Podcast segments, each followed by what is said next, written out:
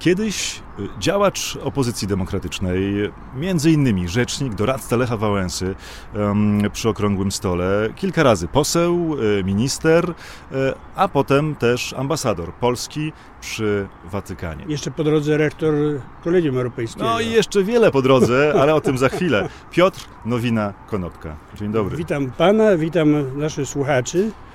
E, nie wiem, czemu zawdzięczam to, że emeryta bierzecie na antenę, ale przyznaję, że sam patrzę na swoje ostatnie dziesięciolecia z pewnym zdumieniem, że to mi się wszystko przytrafiło. No właśnie, o tym zdumieniu porozmawiajmy. Wielu zyskał Pan przyjaciół dzięki polityce? Tak. Prawdziwych tak. przyjaciół? No, przede wszystkim e, dane mi było spotkać wielkie postacie tego czasu od lat 80. Wie Pan, jeżeli wskutek Pana zaangażowania Panu się trafia taka okazja, żeby na przykład jeździć na wakacje z księdzem Józefem Tischnerem i z nim, z nim żeglować po Kaszubach. Jeżeli się Panu trafia taka okazja, że e, bywa u Pana w domu Mazowiecki, Geremek, Turowicz, że się nawiązuje taka, taka relacja zupełnie nadzwyczajna, no to to jest przywilej, który jest mało komu dany. E, ja prosiłem, żeby nasza rozmowa się odbyła w parku Tadeusza Mazowieckiego, bo I tu właśnie jest, jesteśmy. jesteśmy tutaj i ja muszę powiedzieć, że wśród tych wszystkich wspaniałych osób, postaci, nazwisk, Mazowiecki ma dla mnie no, znaczenie szczególne, bo jestem przekonany, że bez jego inteligencji, wyobraźni, uporu, powolności słynnej, my nie bylibyśmy zaszli tak daleko, jak zaszliśmy w ciągu tak krótkiego czasu. Mówi pan powolność słynna. W jednym z tekstów nazwał ją pan e, dosadniej. Pisał pan o żółwiowatości Tadeusza Mazowieckiego, No bo, bo tak, strasznie... tak, tak wtedy on był opisywany. Nas to strasznie drażniło. No właśnie, ale dzisiaj, kiedy wraca pan do tamtego czasu, myśli pan, że w tym czasie Tadeusza Mazowieckiego można było zrobić coś lepiej, inaczej, sprawniej, mądrzej, szybciej? Ja chcę być sędzią w sprawie, w którą sam byłem zaangażowany, ale mogę się posiłkować opiniami ludzi, wielu, wielu ludzi, wielu osób, z którymi rozmawiałem na temat tego procesu, przez który Polska przeszła od 80 lat. I oni wszyscy mówią, jak wyście to zrobili, jak wam to się udało. Pamiętam taką rozmowę, byłem przewodniczącym polskiej delegacji państwowej w Chile. To był 90 rok, czyli tuż po zmianie Okrągły Stół, wybory rząd Mazowieckiego. Tam na miejsce Pinocheta wkroczył taki chilijski mazowiecki doradca związkowy. I w tej całej celebrze, kiedy on przejmuje władzę jako prezydent, no i delegacje składają mu gratulacje, ja podchodzę do niego, mówię, że jestem z Polski, że przekazuję wyrazy szacunku. On mi tak łapie za łokieć i mówi, panie ministrze, jak wyście to zrobili? W Chile no krew się lała. E, dyktatura chilijska, no to bez porównania ostrzejsza jazda niż to, z czym mieliśmy w Polsce do czynienia. On patrzył i potem mnie zresztą poprosił następny dzień rano, żebym opowiedział, jak doszło do stołu, na czym polegał fenomen tych rozmów, na czym polegał fenomen tych wyborów takie, jakie były, na czym opiera się rząd Mazowieckiego. Więc posiłkując się takimi rozmowami, ja myślę, że nam się udało więcej niż wolno było oczekiwać. No właśnie, ale wtedy przy okrągłym stole, czy w ogóle w tamtym czasie, kiedy jak, jak pamiętamy, historycy stawali się ministrami, akademicy przeistaczali się w posłów, dysydenci, artyści, dziennikarze stawali się ambasadorami i pan wchodził w politykę, bo tak trzeba było, jak pan wspominał, nie było innego wyjścia. Czego pan się spodziewał? Czego pan oczekiwał po tej swojej obecności w polityce? No, najpierw muszę się, muszę się przyznać do braku nadmiernej nadziei. I to się okazało nierealistyczne.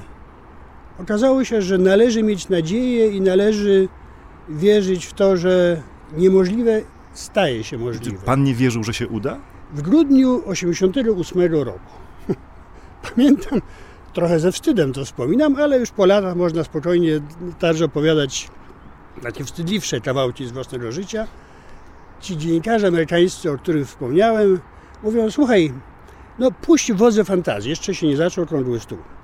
Powiedz, jakie są twoje największe oczekiwania, marzenia? Co może być najwspanialszego, co by się wydarzyło? Ja wtedy, dzisiaj mogę powiedzieć, powiedziałem to jak ostatni idiota, no, żeby Polsce się udało wejść tak z grubsza na ścieżkę fińską. Czyli no, zostaną u nas wojska sowieckie, polityka zagraniczna być dalej prowadzona przez komunistów, no to niech przynajmniej dadzą trochę oddechu gospodarce, y, edukacji, tak żebyśmy mogli no, poczuć się bardziej u siebie w domu. To jak wtedy Finowie, ta ścieżka fińska, wydawała mi się szczytem marzeń. Po kilku miesiącach, w kwietniu, organizowałem wyprawę czołówki Solidarności do Watykanu i do Rzymu i e, relacjonowaliśmy przez tym Janowi Pawłowi II wynik okrągłego stołu i mam w oczach tę scenę, kiedy wchodzimy, Wałęsa, Mazowiecki, Geremek, Trzeciakowski, e, ktoś jeszcze i też ja. I papież nas wita tymi swoimi otwartymi rękoma i mówi, udało się. Jakby sam był zdziwiony, że ta operacja tak ryzykowna doszła do dobrego celu. To, to dzisiaj, po 30 latach, kiedy już pan wie, co się udało, co można było, e, a co się nie udało i czego nie można było wywalczyć czy zdobyć, inaczej by pan powalczył przy okrągłym stole? Nie, przy okrągłym stole myślę, że się z, zrobiliśmy to, co było możliwe. Więcej nie. Natomiast oczywiście można dyskutować, jakie te pierwsze ruchy były. Ja bym powiedział tak, najbardziej uda, za najbardziej udaną reformę uważam reformę samorządową. Też troszkę maczałem w tym palce i myślę, że z tego wszyscy autorzy, współautorzy i pomocnicy mogą być naprawdę dumni. Polska jest inna przede wszystkim dlatego, że się udało stworzyć samorząd i teraz jesteśmy świadkami no, próby skoku na samorząd. Mam nadzieję, że on się obroni. To, to jeśli samorząd się udał, to co się nie udało? Na pewno się nie udała reforma służby zdrowia. To uważam za e, wielką mm, e, przegraną. Nie jest tak, że mam pomysł, jak to należało zrobić, bo nikt wtedy. Pytanie, czy ktoś ogóle, ma? Wtedy też nikt w ogóle nie miał żadnych pomysłów, no, bo niby skąd. Myśmy musieli na własnej skórze testować rozwiązania wymyślone przecież od strony gospodarczej, transformacji gospodarcza. Uczestniczyłem w takich pracach, które się toczyły w latach 80., głównie pod wodzą Leszka Balcerowicza. Wtedy on był do głowy, przecież nie przyszło, że będzie wicepremierem odpowiedzialnym za reformę gospodarczą.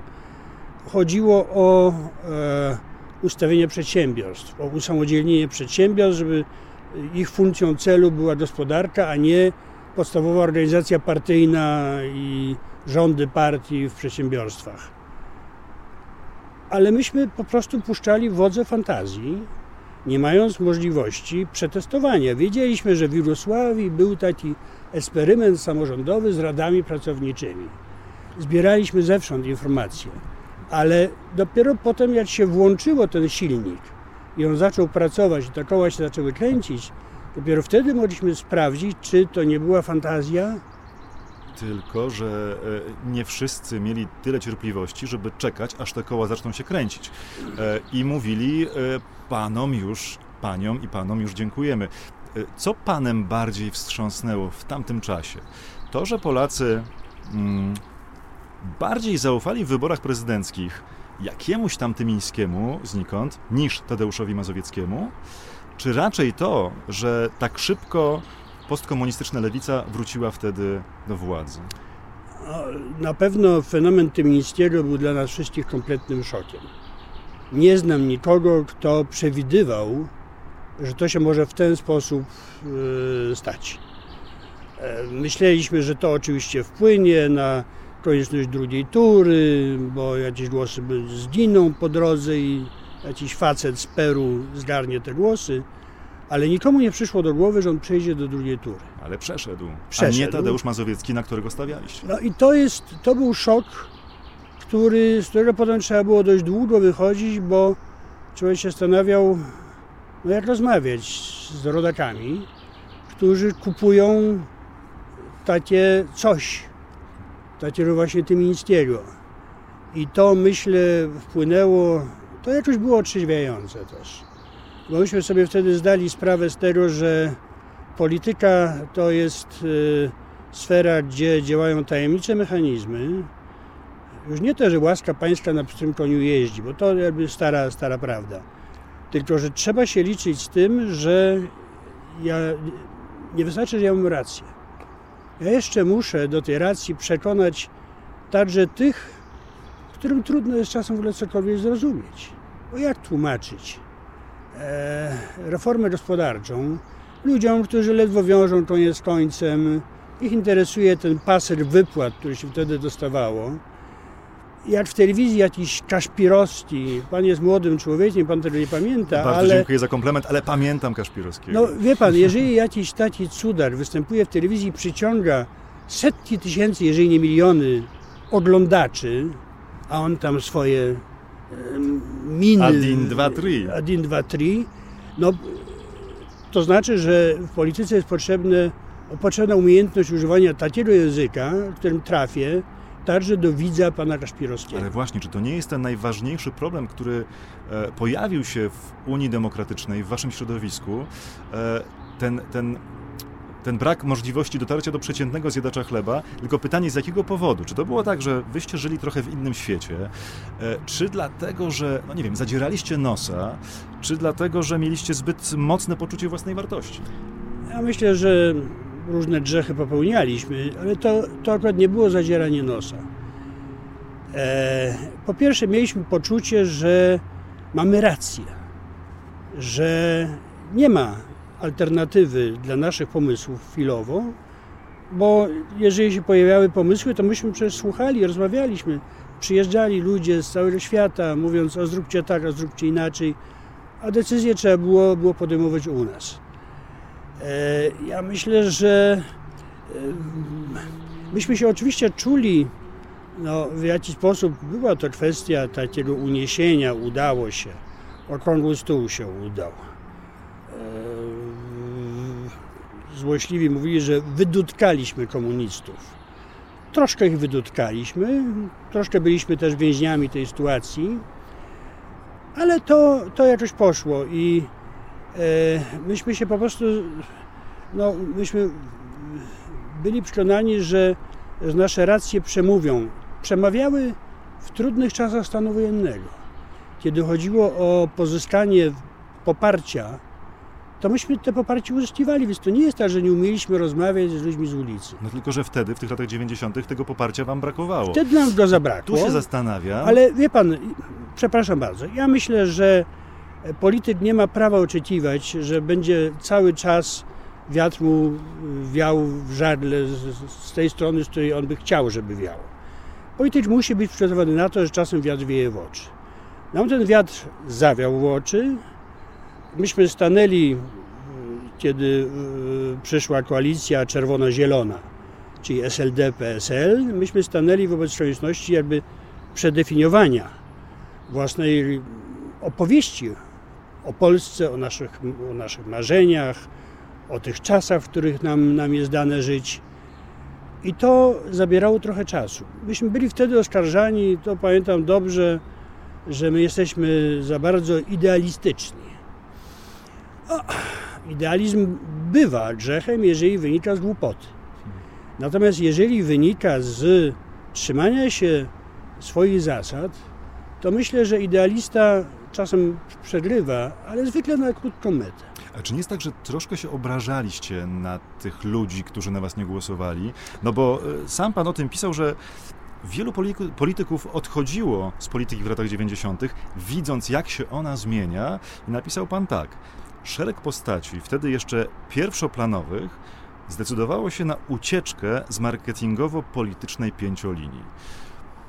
To był ich błąd, że uciekli Nie, nikogo tutaj e, nie będę oskarżał o, o błąd ucieczki.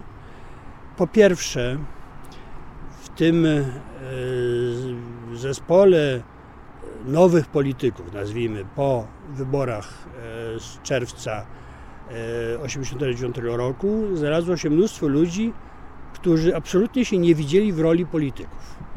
No nie pan pomyśli o tak od razu z pierwszego rzutu. Wajda, czy Holubek, senatorowie, rektorzy uniwersytetów, profesor Findeisen, profesor Samsonowicz. Oni wylądowali w ławach politycznych troszkę przymuszeni. Proszę nas wesprzeć. Byliście nam wierni w czasie stanu wojennego, no zróbcie jeszcze ten wysiłek, no kandydujcie do Sejmu czy do, czy do Senatu. Dla wielu z nich to było kompletnie absurdalne. I po pierwszej kadencji powiedzieli, no bardzo przepraszam Bronku do Geremka, no, no ja wracam na uniwersytet, ja wracam do filmu, ja wracam na scenę. Nie było pretensji do nich, że rezygnują? Nie, nie było pretensji, bo no, myśmy to wszyscy traktowali jako dość zrozumiałe. Oczywiście zapłaciliśmy za to cenę wysoką, dlatego że jakość materiału ludzkiego który już potem zasiadał w kolejnych e, kadencjach Sejmu, no bardzo na to oczywiście ucierpiała. Zabrakło wielkich postaci wielkiego kalibru, no to oczywiście na ich miejsce no, wchodziły już e, e, ptaki niższych lotów, nazywając rzecz tak bardzo oględnie. I z czasem było oczywiście coraz gorzej. I e, ja, ja nie chcę liczyć to przez IQ, ale przez taką postawę służby wobec własnego kraju. Taki współczynnik służebności myślę, że dramatycznie spada z kadencji na kadencję. Ale mamy jeszcze ptaki w Sejmie, czy już tylko nieloty? Nie, no są ptaki, tylko że wie pan, jeżeli e, ptaki przyjmują filozofię nielotów, no to to same przestaną wtedy latać. I z orłów się robią no takie, takie mniejsze sztuki. Ja przyznaję, że to nie jest kwestia goryczy nawet, ale ja ostatnia moja kadencja w Sejmie to był 2001 rok. Ja wtedy zdecydowałem nie startować w kolejnych wyborach. Byłem wtedy rektorem Kolegium Europejskiego i to zajęcie mi sprawiało ogromną satysfakcję i uważałem, że przyczyniam się w ważny sposób istotny do projektu europejskiego i zarazem do pozycji Polski we wspólnej Europie. I postanowiłem nie kandydować więcej do Sejmu. Okazało się to jakąś y, sporą intuicją, dlatego że wtedy 90% moich przyjaciół z poprzednich kadencji nie dostało się po prostu do Sejmu, bo już poszły, poszła nowa fala w 2001 roku i potem dopiero 97, 2000 który to rok, piąty, kiedy się zaczęło to, to troszkę zmieniać. E, ale to e, ja myślę, że każdy polityk, każdy te nieloty zaczyna z dobrą wolą. Jest kwestia, jaka jest atmosfera w polityce. Czy ta atmosfera premiuje ludzi odważnych, ludzi odpowiedzialnych, ludzi, e, przy których pan może spokojnie zostawić portfel na stole. Czy też to jest polityka, która premiuje kolesiostwo, która premiuje interesy interesity, ugranie własnego interesu i w ogóle taką kalkulację zrobię wszystko, żeby wygrać kolejne wybory. Ja muszę powiedzieć, że e, z tych pierwszych, powiedzmy, dwóch kadencji, tej dziesiątej, czyli ostatniej jeszcze w Sejmie postperelowskim, potem pierwsza oficjalna kadencja. Kryterium następnych wyborów nie było brane, brane pod uwagę. Ja byłem sekretarzem generalnym Unii Demokratycznej. Pamiętam doskonale debaty, które toczyliśmy i to były zawzięte debaty. Myśmy się bardzo mocno spierali, bo byliśmy atakowani za właśnie taką, no, e, skłonność do marzycielstwa, wspominania starych czasów opozycyjnych, Myśmy uważali, że to, jak zachowywaliśmy się w stanie wojennym, to nam daje jednak pewną legitymację, bo to był sprawdzian. No taki w twardej sytuacji. E, może za, za, za często używaliśmy tego, tego argumentu, ale też myślę, że mieliśmy prawo mieć poczucie własnej wartości. A kiedy pan myśli o swoim czasie w polityce, to jest taki jeden moment, jasny moment, który przywołuje pan, mówiąc sobie, dla tej jednej chwili warto było wejść do polityki. No, to mnie pan namawia na nie na jeden moment. Mam cały, całą listę takich, takich sytuacji. To na szczycie tej listy, co będzie? Mówiłem o reformie samorządowej. Kiedy się już zbierało na reformę samorządową, premier Mazowiecki, ja wtedy byłem ministrem stanu w kancelarii prezydenta Jaruzelskiego. Co samo mówi za siebie, jako przedstawiciel Solidarności. Jako łącznik między jako łącznik mający, jednym a tak drugim powiem, obozem. I Mazowiecki mi powiedział: Słuchaj, pójdź do generała i spróbuj go przekonać, żeby on odpuścił samorządy, bo chcemy wprowadzić pełną reformę samorządową, a to jeszcze był remanent PRL-u, te wszystkie rady gminne, wojewódzkie, to była choinka, która się kończyła dawno Radą Państwa i formalnie prezydent był głową tej choinki, tej struktury. I mógł nam bardzo wsadzić kij w szprychy. Mógł robić obstrukcję. Ja miałem z nim bardzo poważną rozmowę z Jaruzelskim, tłumacząc mu, że to jest prośba premiera Mazowieckiego, żeby on nie tylko nie przeszkadzał, ale i wsparł to. W tych instancjach tak zwanego samorządu no, była cała śmietana PZPR-u przecież. I Jaruzelski wiedział, że jeżeli zrzeknie się władztwa nad tą strukturą, to także zwróci przeciwko sobie tych, którzy żyli i mu jedli z ręki przez lata. Mnie się udało Jaruzelskiego przekonać. Jak pan to zrobił? Po pierwsze używając argumentu, że teraz sobie życzy premier Mazowiecki, który wie co robi. I Jaruzelski po prostu posłuchał. No, może nie po prostu. Trwało to. Zażądał ode mnie, bo powiedział, że zwoła wobec tego spotkanie tych wszystkich przewodniczących rad tam wojewódzkich, gminnych i tak dalej. Mówię, ale pan musi być wtedy przy mnie i pan musi argumentować tak, żeby do tych ludzi dotarło, że są nowe czasy. Dla takiego momentu, kiedy panu się to udaje, warto wejść w politykę. Dla momentu, kiedy w 2004 roku Polska staje się pełnoprawnym członkiem Unii Europejskiej, nie warto dla tego momentu wejść w politykę? A jest taki moment przeciwnej strony, który chciałby pan wymazać z czasów politycznych w swoim życiu, bo myśli pan sobie, że właśnie dla tego momentu nie warto było. Nie, nie mam takich, tak z pamięci nie, nie wyłowię takich czarno-szarych kart, bo to jest codzienność, no raz, a kiedy panu się udaje większa operacja? A na ogół użera się pan co dzień, wychodzi, nie wychodzi, ciągnie się, nie udaje się. No to jest normalna rzeczywistość, to jest ten codzienny chleb polityka.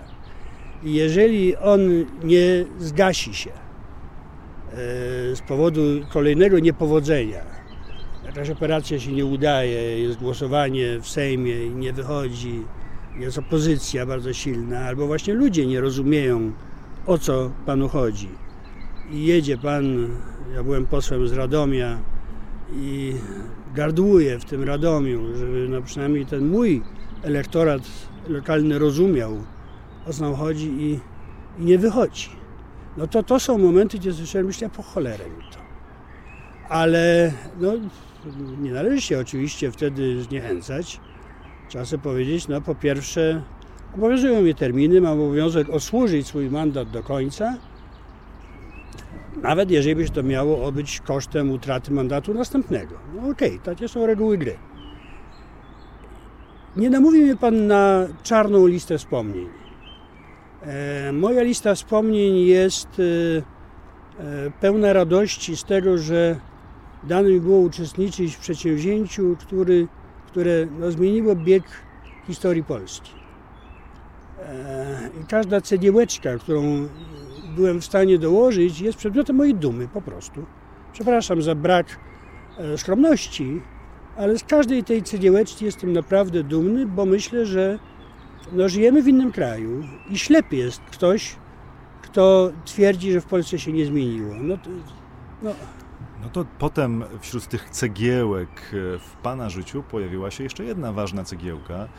Kiedy już Pan odsłużył swój radomski poselski mandat, minęło trochę czasu i pojawił się Watykan. Miał Pan poczucie, że to jest nagroda bycie ambasadorem przy Stolicy Apostolskiej? Nie. Po pierwsze muszę zupełnie uczciwie powiedzieć, że kiedy o, tej, o tym pomyśle powiedział mi Tadeusz Mazowiecki, który ja wtedy pracowałem w Waszyngtonie na rzecz Parlamentu Europejskiego, byłem tam szefem misji Parlamentu Europejskiego przy Kongresie i rządzie Stanów Zjednoczonych. I kiedy Tadeusz Mazowiecki do mnie zadzwonił, to ja po prostu miałem przekonanie, że coś mi się przyśniło. Hmm. To jest po prostu niemożliwe. W życiu e, nie przyszło mi do głowy, że mógłbym w ogóle aspirować do funkcji ambasadora przy Stolicy Apostolskiej. E... Ale dlaczego nie? No, no, to właśnie spowodowało, że e, odpowiedziałem pozytywnie na pytanie Tadeusza Mazowieckiego. E... Dlatego, że no, e... wtedy już ambasadorem e, od 11 lat była Hanna Suchocka na pewno świetnym ambasadorem, no ale no 10-11 lat to już jest taki termin, kiedy y, wszystkie państwa odwołują swoich ambasadorów po najdłuższym już urzędowaniu. I... I wyobraźnia zaczęła działać, pomyślał pan, te tajne przejścia, korytarze nie. E, watykańskie, nie. podziemia, które chciałbym zobaczyć. Nie, nie, nie. E, już nie żył Jan Paweł II, którego miałem szczęście znać ja poznałem biskupa Wojtyłę w 1963 roku, więc to długa znajomość. On już nie żył. Był Benedykt, z którym się nigdy nie spotkałem. Tajne przejścia to w ogóle mnie nie fascynowało. Natomiast uważałem, że no jest ważne, żeby dalej w Watykanie ambasadorem był ktoś, polskim ambasadorem był ktoś, kto rozumie chemię polskiej sytuacji no, nieskromnie e, sądziłem, że trochę o tej chemii wiem. Więc to nie jest tak, że się nie odnajdę. Wiedziałem, że e, mam za sobą zaufanie e, Tadeusza Mazowieckiego i Bronisława Komorowskiego. No to bardzo ważne, bo jeżeli człowiek wie, że prezydent i no taka właśnie postać jak Mazowiecki uważają, że temu podołam, no to no to wtedy można się podejmować różnych misji, także trudnych. Ale też przecież wiedziałem, że to nie jest żadna misja samobójcza. To jest misja, którą się da zrobić lepiej albo gorzej. No, liczyłem na to, żeby się uda raczej bardziej lepiej niż kiepsko. I mam przekonanie, że te trzy lata wiele rzeczy się udało zrobić. Mówił Pan, że, że zaczyna Pan tę misję z pewnym drżeniem serca. Absolutnie. Kiedy najbardziej w Watykanie zadrżało Panu serce w czasie misji ambasadorskiej? No, wie Pan, tam było wiele wydarzeń, które e, e, jakoś człowieka e, ruszały. Oczywiście była, była kanonizacja Jana Pawła. No, to, to samo w sobie, jeszcze jeżeli się doda właśnie to, że w moim przypadku ja miałem okazję go poznać i z nim rozmawiać parokrotnie, więc no, ktoś poza wszystkim, poza tym, że to Polak, wspaniały, no wszystko super, no to jest ta, ten moment kanonizacji i na tośmy się przygotowywali no, niezwykle starannie. Potem była na przykład rocznica listu polskich biskupów do biskupów niemieckich. Bardzo miałem tu podgórkę. Eee, już nie będę mówił po nazwiskach, ale w Polsce był opór przeciwko robieniu przez ambasadora czegokolwiek, co by przypominało ten niezwykły akt historyczny, który ostatecznie no, tak bardzo wpłynął na zmianę relacji polsko-niemieckich. Była rocznica wolności, czyli 25-lecie yy, tych wyborów z czerwca 89, gdzie udało mi się ściągnąć czołowe postacie e, z Watykanu. To się odbywało w Papieskiej, Papieskiej Akademii Nauk. I udało mi się ściągnąć czołowe postacie, te dysydenckie, z Europy Środkowo-Wschodniej. Ludzi, którzy uczestniczyli, z Wałęsą oczywiście na czele, ludzi, którzy uczestniczyli w tym przełomie, którego no, jakoś architektem był też Jan Paweł II. Więc no, nie da się podejść do tego bez drżenia serca. Tą listę mógłbym wydłużać e, i było tego mnóstwo. Natomiast no, potem oczywiście przed moment, kiedy nastąpiła wolta polityczna w Polsce, i wtedy musiałem sobie zadawać pytanie, e, to pytanie kiedyś było zadane w starych czasach, współrządzić czy nie kłamać. No właśnie, y, zabolało, kiedy odwołano pana przed czasem? Nie, to nie. To nie. Ja się z tym liczyłem. Jeżeli mnie cokolwiek zabolało, to ogromna niezręczność, z jaką to się odbyło, bo to, to był wstyd. I e, no, reakcja moich partnerów w Watykanie, w Sekretariacie Stanu potwierdzała, że oni patrzą na to szeroko otwartymi oczyma i nie bardzo rozumieją, co się dzieje w ogóle. Ale y, ktoś z panem porozmawiał y, o tym odwołaniu? Nie no, był, był telefon z MSZ-u, że... Od ministra? Nie, nie od samego. Nie, gdzieżby się minister Waszczykowski fatygował z telefonem do jakiegoś ambasadora. Nie, nie. Biedny wykonawca, czyli dyrektor generalny, zadzwonił do mnie chyba w lutym, że no, aha, panie aha, ambasadorze, aha, mruczał ten, ten telefon, bo no, sami wicie, rozumicie i tak dalej.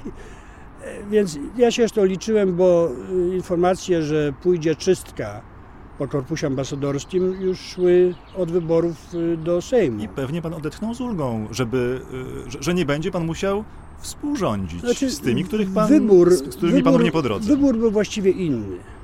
Była kwestia, w którym momencie ja powinienem złożyć dymisję, z tym, że oczywiście bardzo mi zależało na tym, żeby nie robić z tego jakiejś awantury. Bo ja rozumiem, że w jakimś innym kraju być może ambasador może odchodzić z przytupem, trzaskać drzwiami i tak dalej. W Watykanie nie trzaska się drzwiami.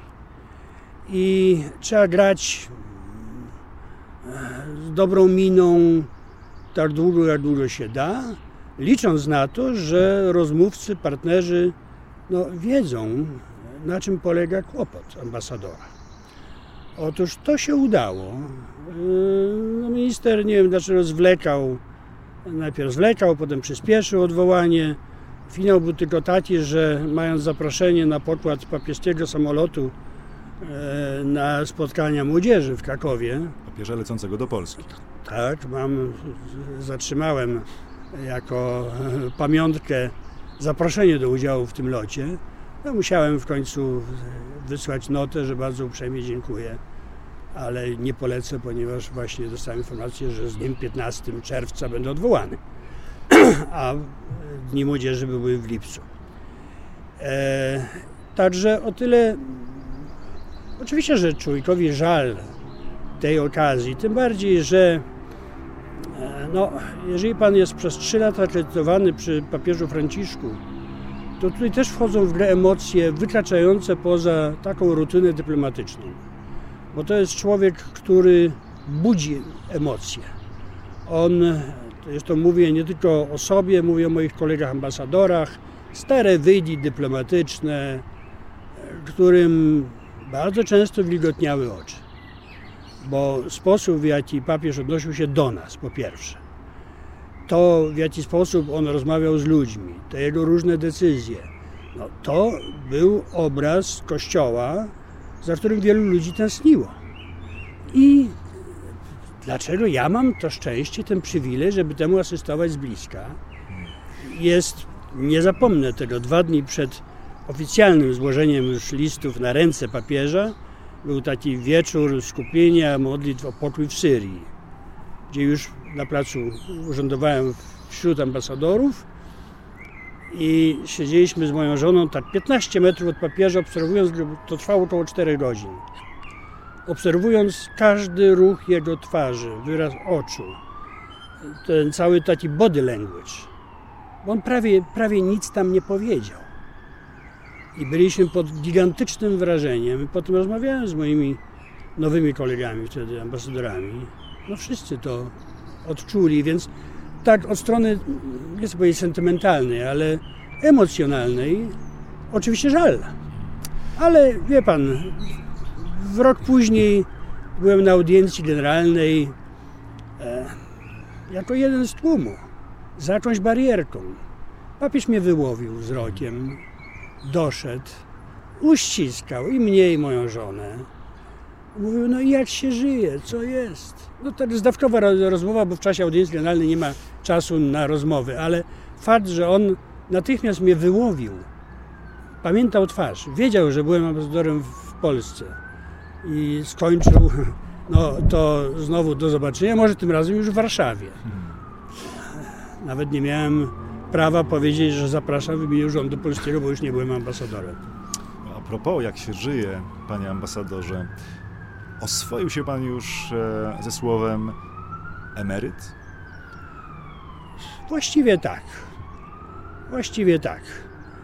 Wie pan, e, ja myślę, że nie oswajają się ci, którzy żałują, że czegoś nie zrobili w swoim życiu czynnym.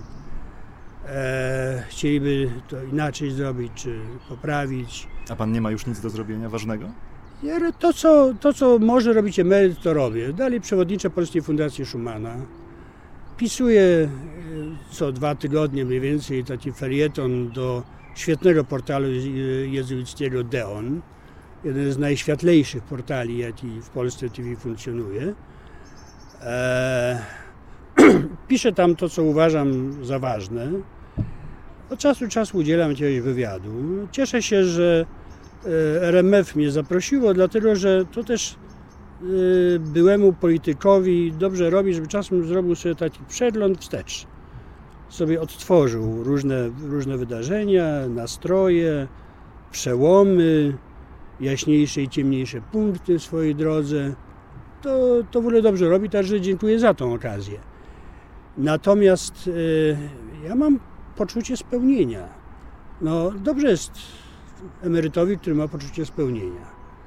Modlę się o to, żeby mi to poczucie spełnienia nie uciekło gdzieś, żebym nie rozmienił tego na drobne, żebym się gdzieś nie wygłupił, e, żebym równocześnie nie był zaśmiertelnie poważny. No trzeba, tutaj już nie muszę chodzić w krawacie i tym z Państwa, którzy nas oglądają na tej ławeczce w parku Tadeusza Mazowieckiego i widzą mnie w kolorowej koszuli, bez krawata, proszę przyjąć moje wyjaśnienie, ja już nie jestem ambasadorem. Jestem zwykłym emerytem, jest ciepło, śliczny park Tadeusza Mazowieckiego i możemy sobie spokojnie rozmawiać na luzie. Ambasador, poseł, minister, emeryt Piotr Nowina-Konopka i my dziękujemy. Dziękuję bardzo, wszystkiego dobrego.